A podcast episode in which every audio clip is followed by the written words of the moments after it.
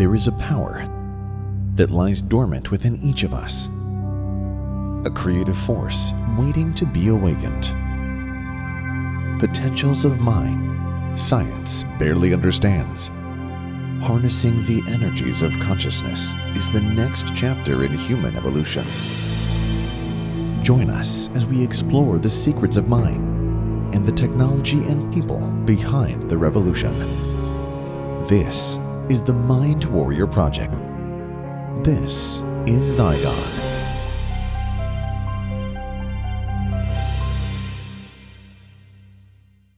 Hello, everyone, and welcome to our Mind Warrior podcast. I'm Rob Hopping. In this episode of our weekly podcast, Dane and I are going to talk about remote viewing, what it is, how it works, and how the technology connects to the universe of consciousness. Dane, how are you?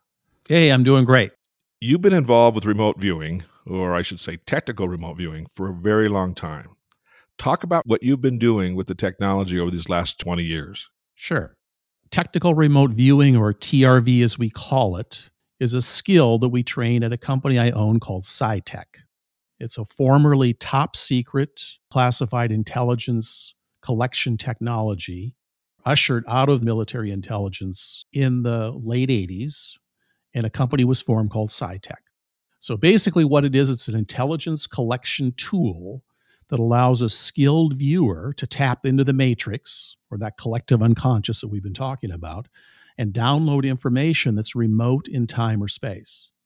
So imagine this using a pen, paper, and a trained mind, a viewer is able to access information about any person, place, thing, or event anywhere in time or space and download information.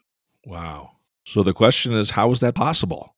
Well, the breakthrough occurred during the Cold War era, and it was discovered that the Soviet Union was recruiting millions of people to determine whether or not they were psychic or had psychic abilities. And they were going to use them in their military intelligence program during the Cold War to identify U.S. missile silos, uh, to use it for other military applications. So when we caught wind of this, we said, hey, we got to do something about this. Right. So rather than looking at it from let's hire the best psychics in the world and see if we can tap into this sixth sensibility, is that we hired one of the leading top physicists of the time. And this occurred, by the way, at Stanford Research Institute. And then they studied uh, a psychic process and how it actually works. They studied Ingo Swann, who was the psychic that they studied. And what they determined was that there was a very specific process that he went through to be able to accurately describe objects or describe an event or a place or a location. So, what they did was they refined it into a set of protocols, and that's what we call it now, or the TRV protocols, or remote viewing protocols. And the breakthrough was that anybody, you don't have to be psychic, anybody, all human beings have this innate uh, ability, this instinct intuition function that's never been trained before. And so, by installing this set of protocols into the mind, any human being is able to do this process. It's a skill. We call it an attention management skill. So, it takes a while for that reflex to be going. And in fact, it, we call it the psi muscle, PSI. It's the psi muscle. And it takes about six weeks for that reflex to be developed, but we could install the protocols over a weekend. So, what they discovered was rather than hiring psychics, we could actually train people. And that's what they did in the military. They had five military officers who were trained in, in this set of protocols. This was actually a highly coveted, top secret military operation back in the day. So, what's amazing about this is the way it was approached. In other words, assume that we could design a technology to be able to collect intelligence using the set of protocols to train someone to be able to do that. That was the breakthrough. So the breakthrough was taking ordinary people and be able to install this set of protocols. And just to, so you get an idea of what that is, um, this is not some weird meditation practice or you know you're lay back and somehow the information comes to you or you're doing some kind of astral projection it has nothing to do with that. Mhm. in fact it looks like you're solving a math problem.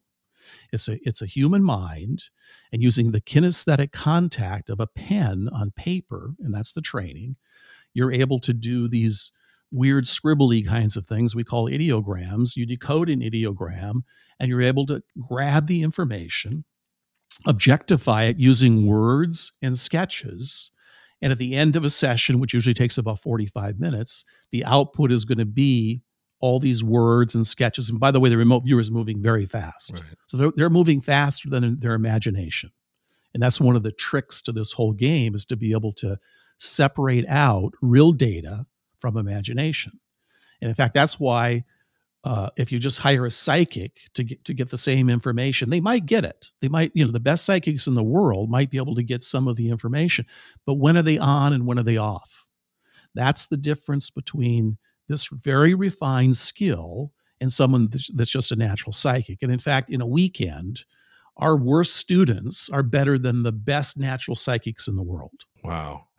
And so, what this skill enables someone to do is what it sounds like is to bypass the conscious mind and, you know, sticking to these protocols actually lock into a target that they're looking for. Actually, they're bilocated. In our previous episode, we talked about the collective unconscious and the universal mind, and the fact that there was this, that the universe was this giant information field we call the matrix. So, part of the protocols take the mind to a place of what we call bilocation. So, half of your conscious attention is in the room with a pen, with the paper, and you're objectifying the data that's actually flowing through your mind and through your body with the kinesthetic contact on the paper. The other half of your con- of your attention is in this unconscious place or this universal mind or matrix as we call it where you're there grabbing the information. Right. Here's the key. The, the theory behind this is the fact that if the universe is this giant information field and all information, all everything that's ever happened in the past, present, or future exists somehow in this gigantic records room and it's accessible, the question is how do you access it? Right. You have this very precise set of protocols, and the mind is trained where the psi apparatus, as we call it, actually, the psi apparatus after you're trained gets much bigger. It's, it's like training a muscle. So as you exercise that muscle, it gets much stronger and is able to pull down information much more reliably. But the key is being able to separate out that information from imagination because the imagination will kick in in about two seconds. Mhm. It starts making all kinds of stories out of the information and data that's worthless to a remote viewer. It's worthless to the client. Mm. We're trying to obtain highly accurate information that can be used. So, that's the critical issue right here to accurately identify the information that you're looking for. Well, it's a target, and there's this very precise way that the target is written. So it operates very much like a search engine. So, you know, a search engine, if you want to find something, unless you're very precise and specific about the way you term your search terms, you just get the you get this whole garbage of stuff, right? Right. It's, it's exactly the same thing. So we we teach our students how to queue up a target, Mhm. and what they use are just what we what we call target reference numbers. So there's eight digits. It's kind of like a library reference number in the in the matrix, so to speak. So these eight digits are created. They're put on the target along with a target cue. and then when we give a target out to a, a remote viewer, they're actually in the blind. They actually don't know what the target is Mhm. they're able to access accurate information about that target, Right. useful information, and they in fact don't even know what the target is. All they get are those eight TRNs or target reference numbers. And that's a way also to ensure with that blind target, there's really no influence. Well, contam- yeah, right, contamination from their imagination, Right. or there there can be other influences, but that's exactly right. So we train all remote viewers to operate completely and totally in the blind. Hmm. In fact, double blind. We actually teach them how to do this with those TRNs, and all they get are eight numbers. Mm.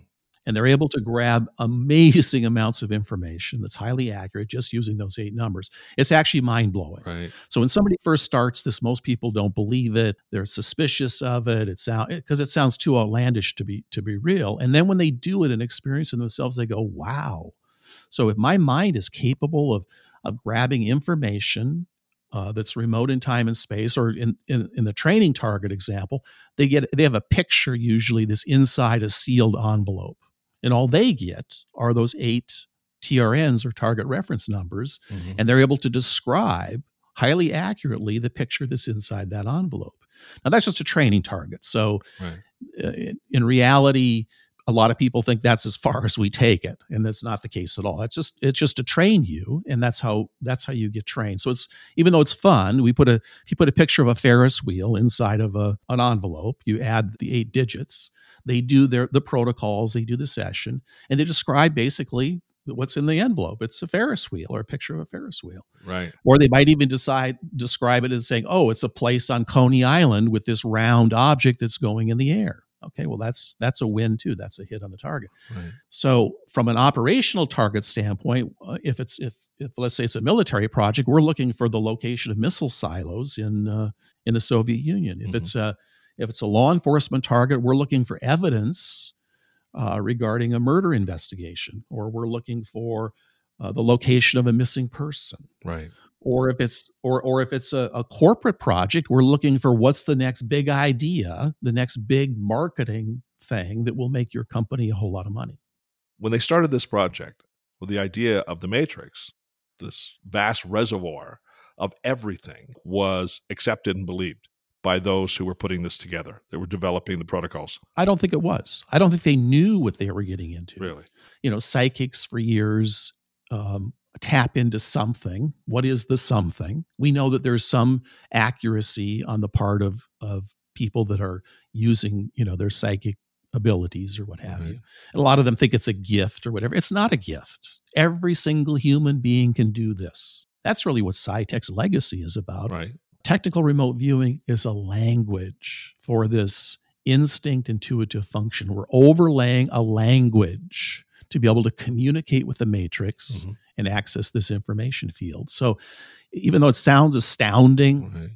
but in fact, it makes sense if you're talking about a real function that's part of, of the human, you know, condition. It's just has never been given language, Right. and so that's what we. That's basically what they what they learned how to do. Now that was 35 years ago. You know, I've actually owned the company for more than 20 years, uh, and this is literally the same company that was ushered out of military intelligence. The same protocols, this you know, the same basic. And in fact, all the military guys worked for PSI TECH at one time. Mhm. And in fact, the actual the general, the four star general that that uh, was the chairman of the board, Stubblebine, was part of that project as well. So fast forward to today, we've actually advanced those protocols substantially. Refined them. We've refined them. That's right. And and the more people that do this, the more people that are trained to do this. We trained over twenty eight thousand people Wow. using videotape and, and our online uh, TRV University.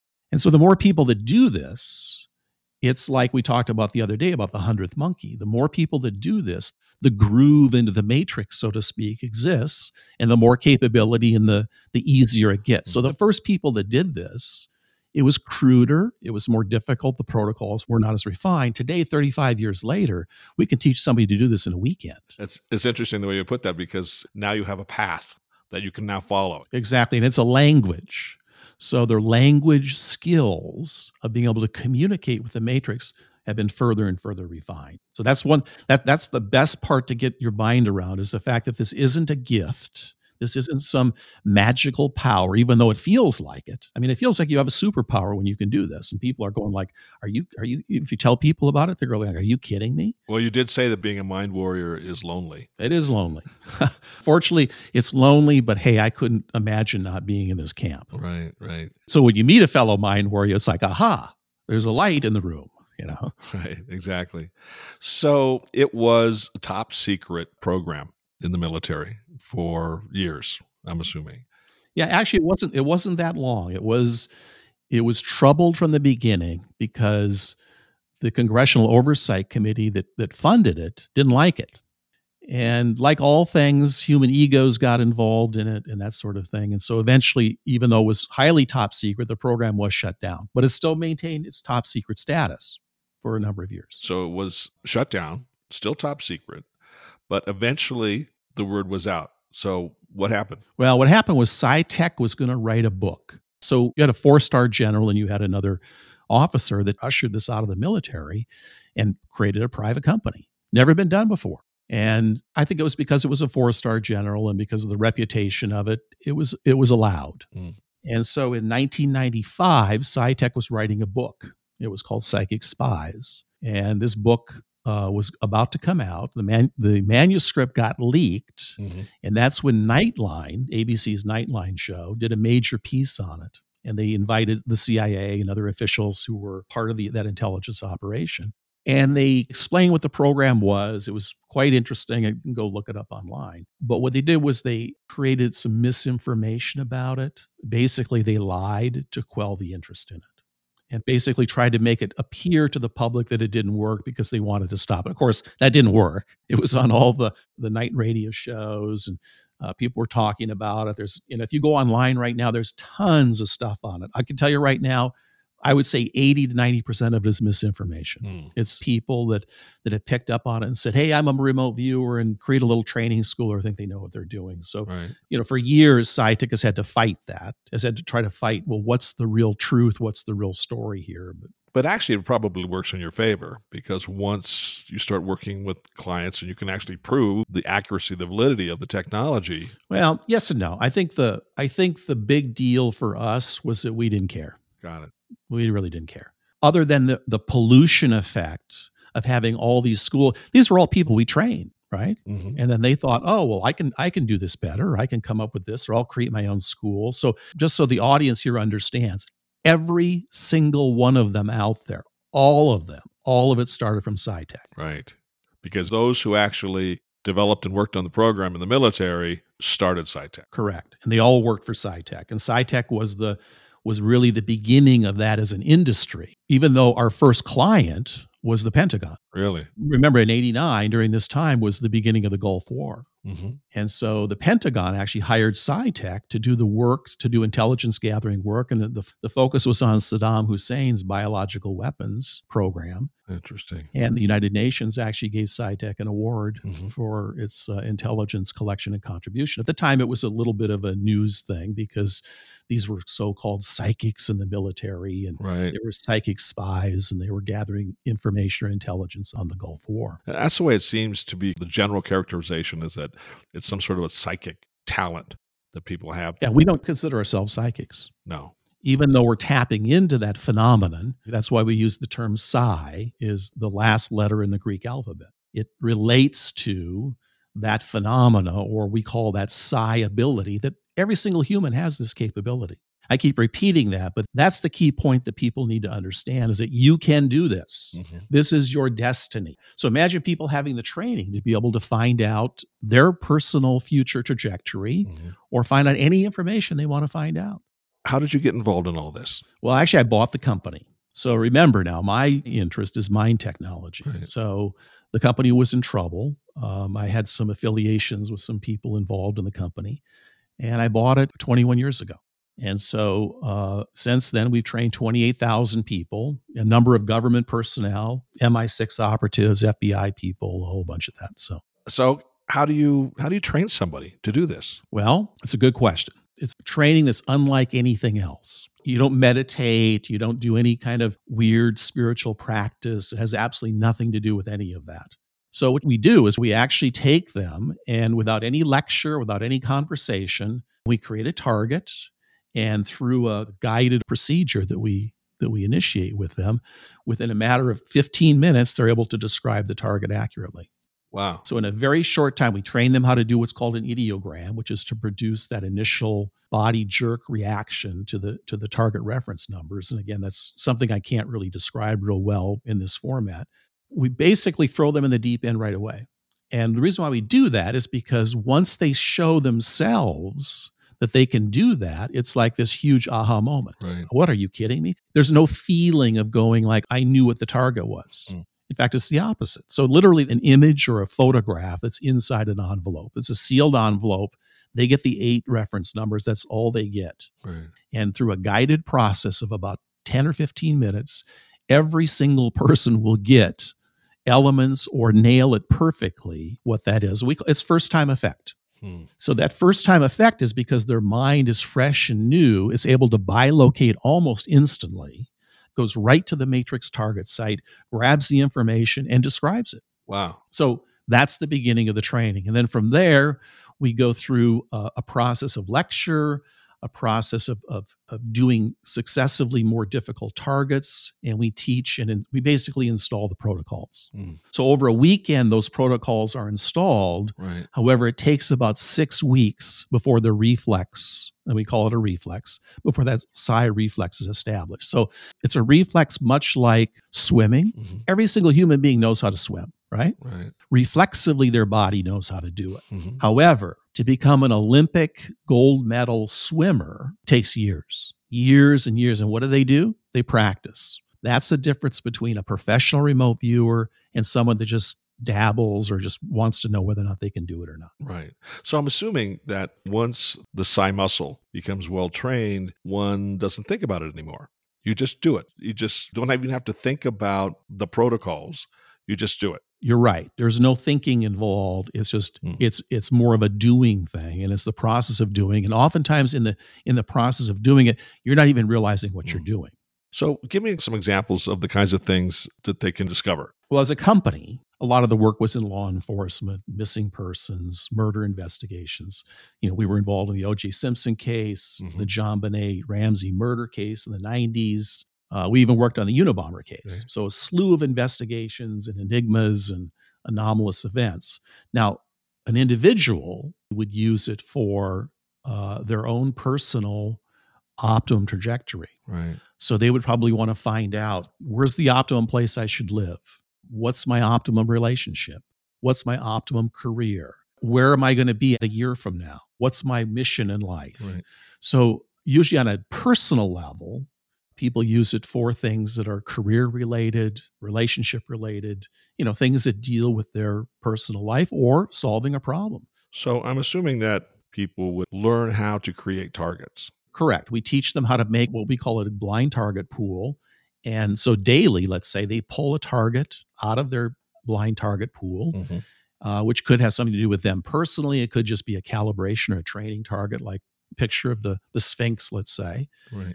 And they do the protocols and they get their data set and they perform their summary and analysis and go, wow, okay, I got this or that or the other thing. I would also think there's a specific way that you would create your targets. So, for example, if someone wants to create their own personal target pool and they want to put in there something about a relationship or a job or um, a money, but there would have to be a very specific way in which they would create the targets related to those topics, correct? Yes.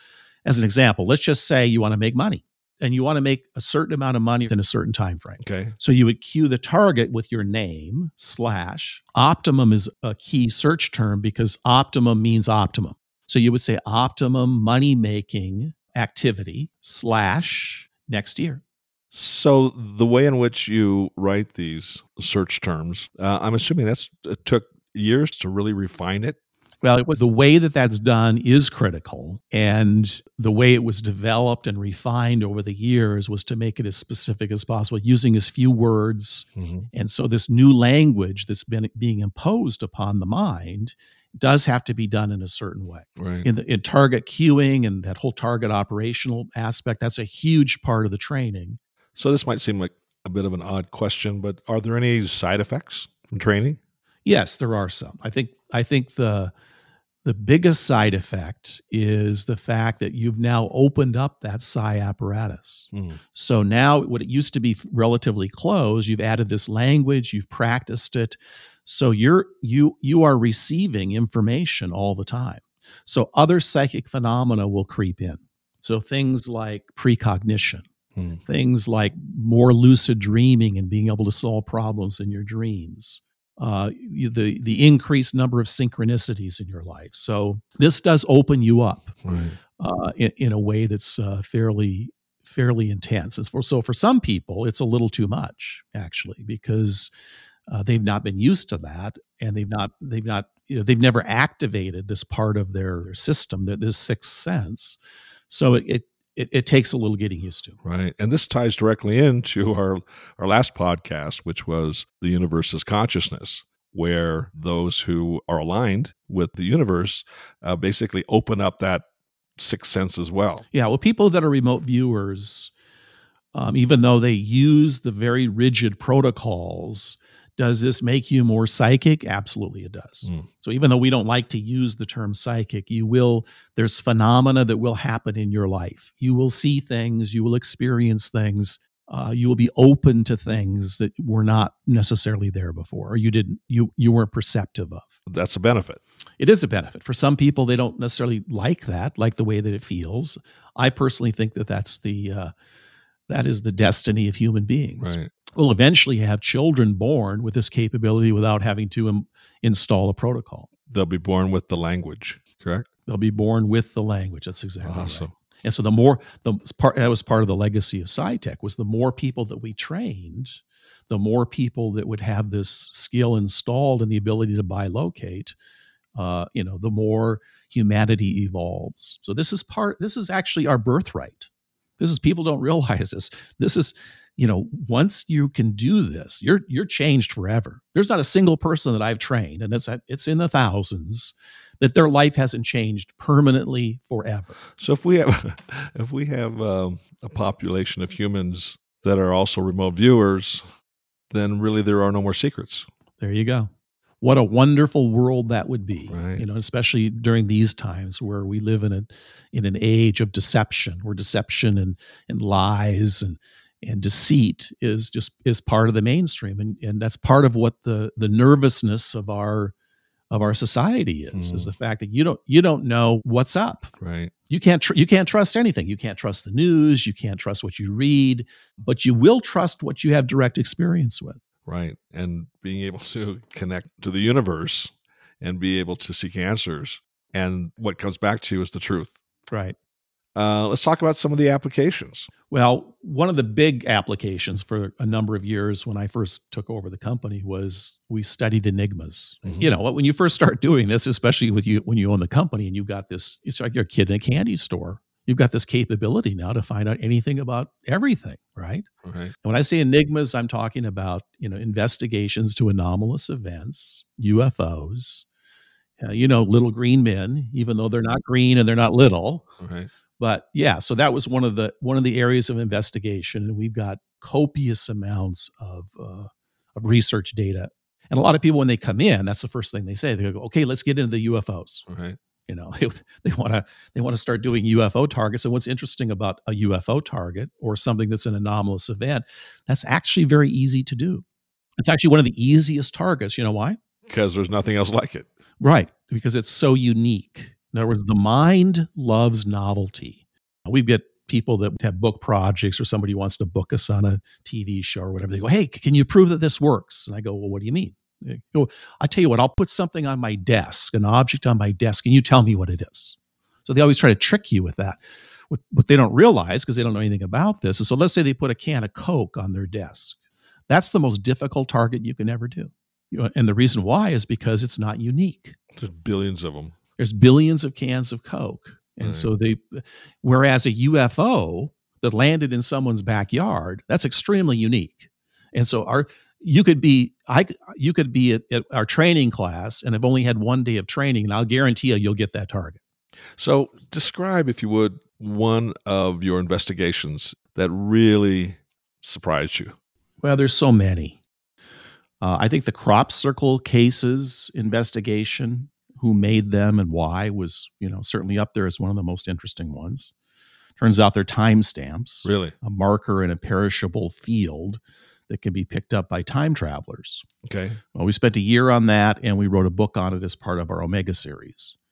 The 9-11 stuff the mystery around it was pretty intense and who was really behind the takedown of the world trade center and the pentagon. Mm-hmm. of course we worked a number of terrorism cases around then involving threat assessments uh, involving radiological weapons and future attacks and that sort of thing.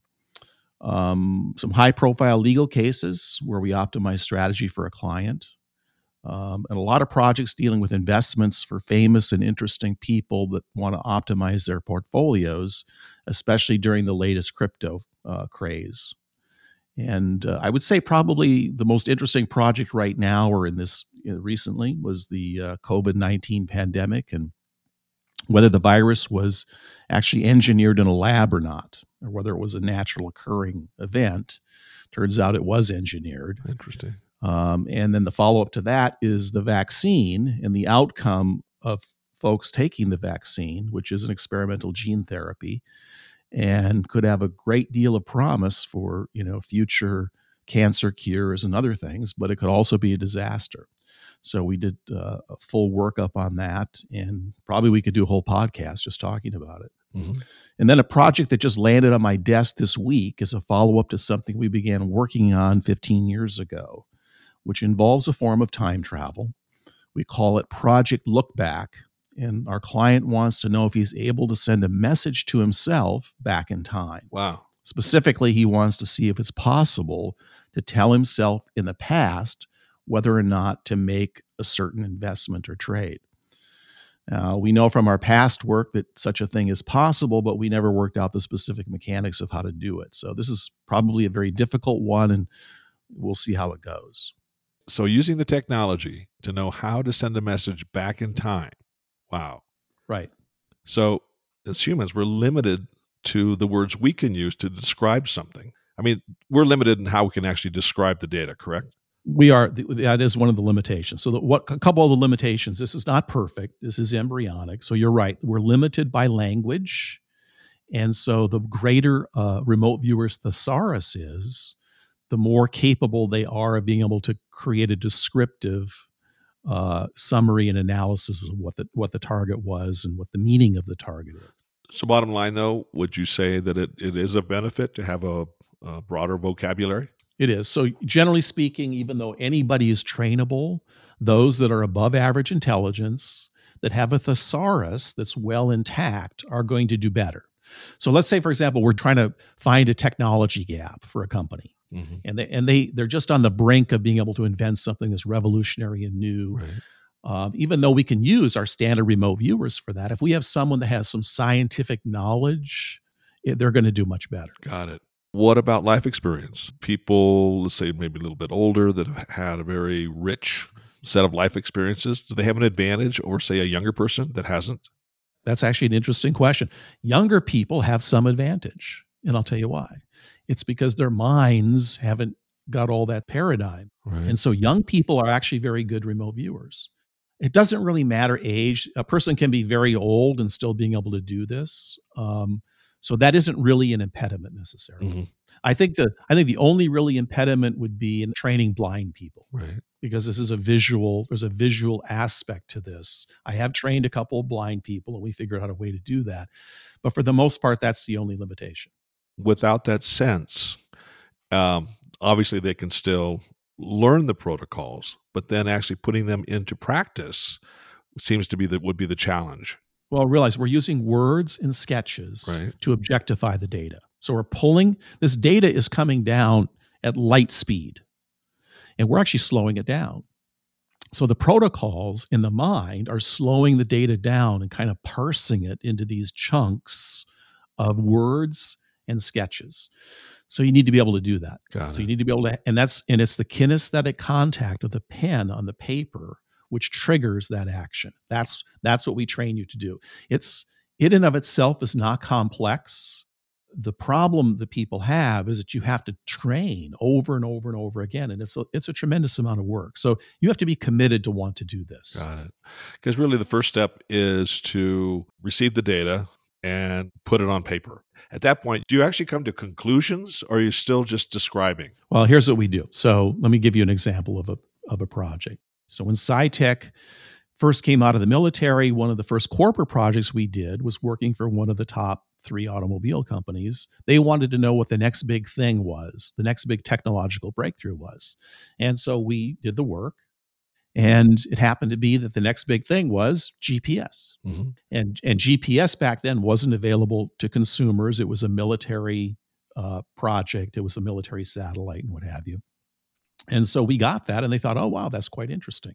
So you have a number of remote viewers doing that in the blind. They're pulling down the information and at the end of the process is an analyst who then takes the information and puts it all together. And, and, it's like putting a puzzle together. They put those pieces and they go, ah, here is the analysis and here's the conclusion. Mm-hmm. So the, the analysis might have read not more than a paragraph, but the paragraph was at some point in the future, cars will have this global positioning system software and hardware built into it so they can find their way around wherever they go there's so much to this that is that just is mind-boggling. Yeah, what people mostly want to know. So just so a lot of the people listening to this are going, well, yeah, but how do I use that in my life? Well, most people want to know what their trajectory is. Right.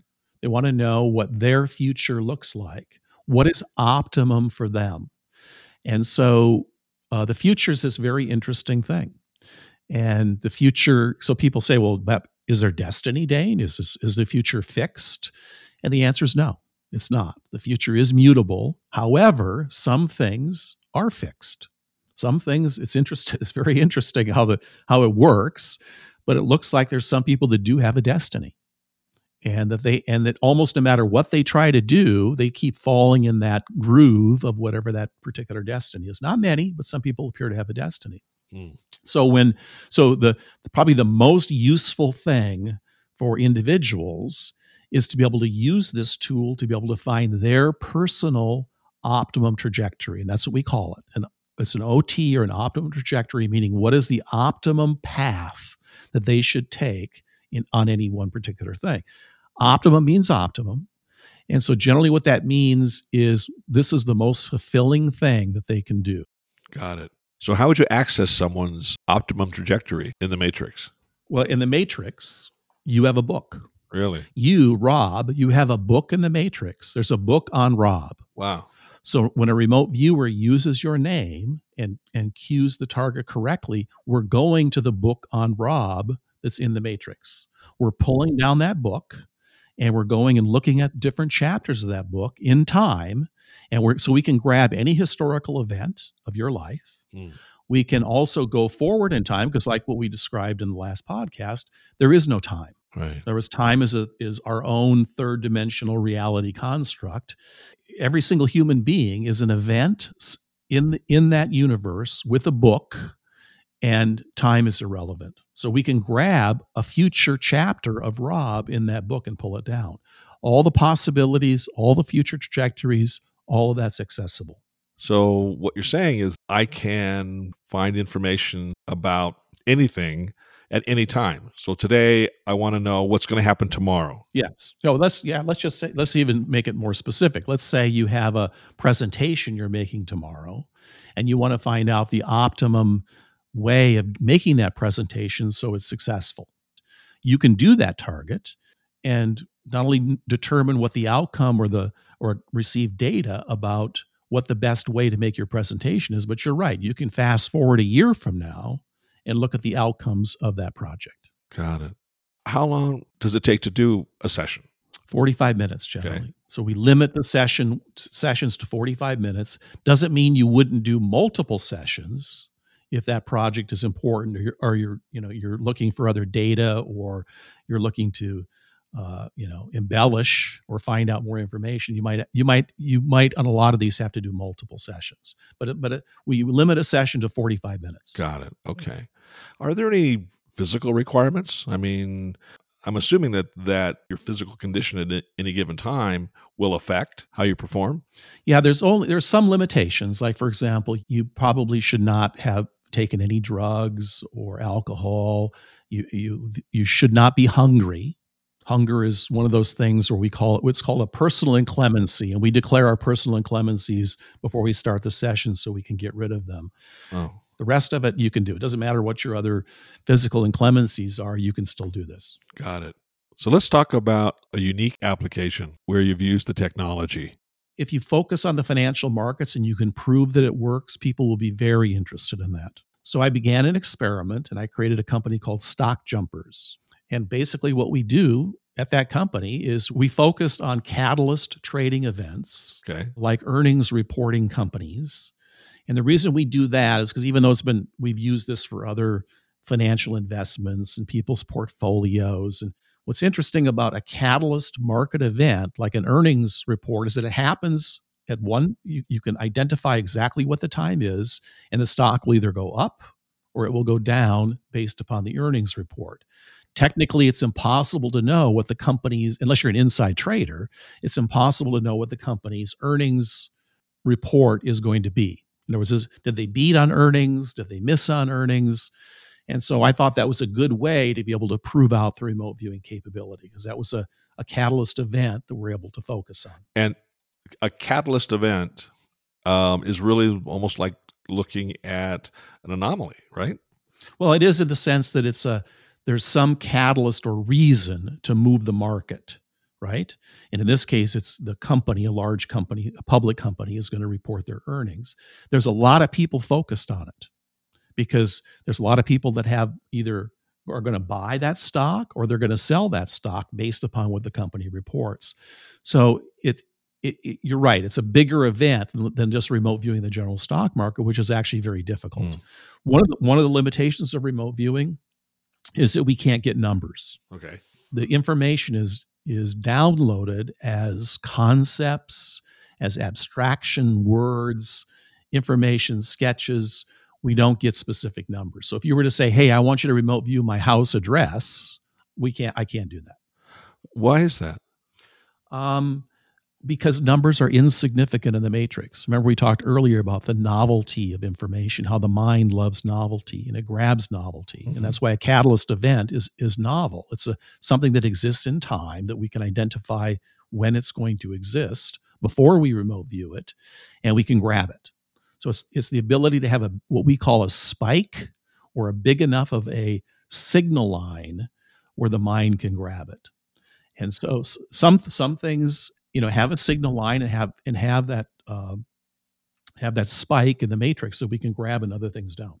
If it's a big move, what you'll be able to know is if it's a big move up or a big move down. Correct. Right. We'll grab the move. What we're really looking for, and we've simplified the protocols to do this, is the binary decision. Is it a, is it going to go up or is it going to go down? So a simple a, a simple yes or no, black or white, buy or sell. Correct. And so then a trader would be able to enter in that market and make a market decision of going buy or sell, let's say five minutes before market closes on the day they're going to report. So what does that data look like? Let's say there's a big move up. What what do you receive? What goes down to, on a piece of paper? Well, what you, goes down on the piece of paper, and so we're talking about a 45 minute session. Several remote viewers are doing this. So some of them are going to get all kinds of extraneous information and data. Most of them end up draw, drawing a chart. Um, they have a, a line, like a like a mid place line where they start, and what they're looking for is does that line go up or does the line go down below the the baseline? Wow. So if you can do this with with the markets, uh, I'm assuming you can also do this with say sports yeah, sports betting. That's right. We can. And we and we've done the Super Bowl every year for the last, you know, 25 years successfully. That's an easy one because again, we talked about the spike in the matrix. That's a big spike. There's a lot of people watching it. It's a big event. Uh, it has there's a lot of richness to that to the signal line. So we always we always end up doing the uh, the Super Bowl. But yeah, sports betting in general, um, pretty much any sports activity um, can be the outcome can be known in advance. So I know everyone's hearing this and going, "Wow, hey, I want to do that. Hey, why can't?" Well, you can do it. You could be actually trained to do that. It's it's it's a little it's it's a little bit different of a protocol. Again, each of these have different nuances to them. But to answer your question uh, about this particular kind of event and and the out be able to grab the outcomes, it's actually it's easier than doing the stock market. Oh wow. So, so in stock market, sometimes it goes up, sometimes it goes down, sometimes it, sometimes, sometimes it doesn't actually always behave the way you want it to because the stock market's not binary necessarily. But all sports is other than soccer, where, where there's a tie, is this is a binary decision. One of those teams is going to win. So, as just as an individual, I just want to learn that skill, and I have like these five or six different issues that I want to really keep tabs on. I want to know what's going on there's a real benefit. There is. Um, I think people come to us and train for different reasons, but I would say the vast majority of them, it's to really define what they should be doing with their life. That's the most fulfilling. And remember now, fulfillment doesn't necessarily mean the most money. Right. So we do someone's optimum trajectory in the future. Um, and we've gotten some very strange things like someone should be building tree houses for a living. Someone should go into the salt business. I mean, all these very, I mean, thousands of stories of people whose lives they either had an inkling or had a you know had a had a pull to do that or they may never have had a pull and all of a sudden it opens up a whole new a whole new doorway of possibilities but realize this fulfillment doesn't necessarily mean money so a target on what's the what is the optimum money making activity is a very different target than let's say optimum trajectory my future so this brings up to me an interesting question about destiny and free will do we all have destinies? I mean, if the book is written on Rob, so I should be able to go into that book and see Rob 20 years from now. And actually you can. And it's it's a trajectory. That's what we we call the the future's a very funny business. And so and we spend a lot of time in the future. So we've had to actually kind of learn how it all works. And the future is made up of trajectories. So here's an example of a destiny that's going to happen. A volcano is going to erupt. Okay. Right? It's going to happen. In other words, a mountain at some point is going to erupt. It could be a thousand years, could be 10,000 years from now. That is a destined event that's going to happen. Mm-hmm. With a person, a person could have many trajectories. They could have the, a negative trajectory, they could have their current trajectory, and then they could have their optimum trajectory. What's interesting about optimum trajectories is that is that once you fall into it, it's like things just start happening and lining up. So it's like people go, "Okay, Dane, you can describe the, my optimum trajectory, but but you know, how do I know when I'm on it?" And the answer is you'll know right. because when you're on it, it's like the, a train going down the track. You're on the you're on the track now. It's going to the next station, and the people that that you need in your life will be there. So it's like the things, the events, the the people, the places, all of that when you're on that trajectory will just start lining up and things will things not let's put it this way. Things aren't necessarily easier mm-hmm. because fulfillment in life isn't about having life be easy. Right. It's not. And so things that you still have challenges and what have you, but it's the, that optimum trajectory is the happiest you'll be the most fulfilled you'll be and that's i think that's where people really want really place their attention on again it's not the same thing as my optimum career or my optimum money making opportunities it's, it's you'll, you'll get different data where does free will fall into this well that's a good question because that was a that was a, a topic of mine that i was very interested in i actually have been interested in my whole life in other words i always wanted to know as you as you know i'm interested in the purpose of the universe and also whether or not i have free will right or whether or not I'm I I have to follow a certain pattern or path, right? Mm-hmm. So we looked at that. So I looked at that as what we call that a topical target. So it's not a target about a person or a place or a thing. It's a, it's a target about a topic. So it was very interesting. I actually spent months working it myself, and it's it, it gets into some heavy duty spiritual stuff. But basically, we all humans have free will within a construct of destiny, if that makes any sense. In other words, we're allowed to have free will or the belief that we have free will, and we're about we're allowed to act within the confines of that free will, but we're granted permission. That's what Einstein believed. He believed in destiny, but he also believed in free will. So the destiny can be altered. So your, you know, your path can be changed by your free will. But what he believed was one acts in their own self interest.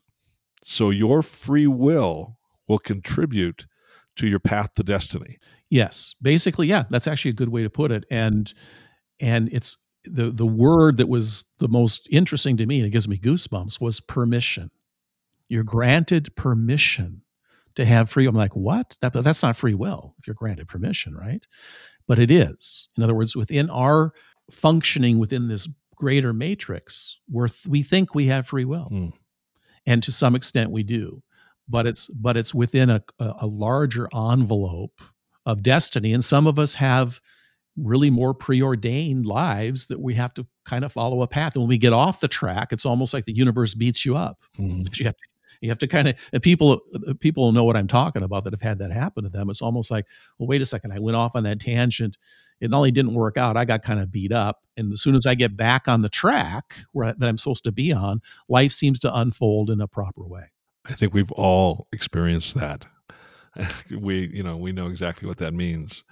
So during your sessions or during that work, you got that word, the actual word permission? Permission. We're granted permission. Wow. Yeah, I thought that was like, it blew my mind. But it does go to the belief in the fifth force in the universe. We're babies. We're, we've just barely crawled out of the trees and we're still trying to figure things out. Uh, we're an endearing species. Um, I think I think human beings have tremendous potential that we just barely tapped into.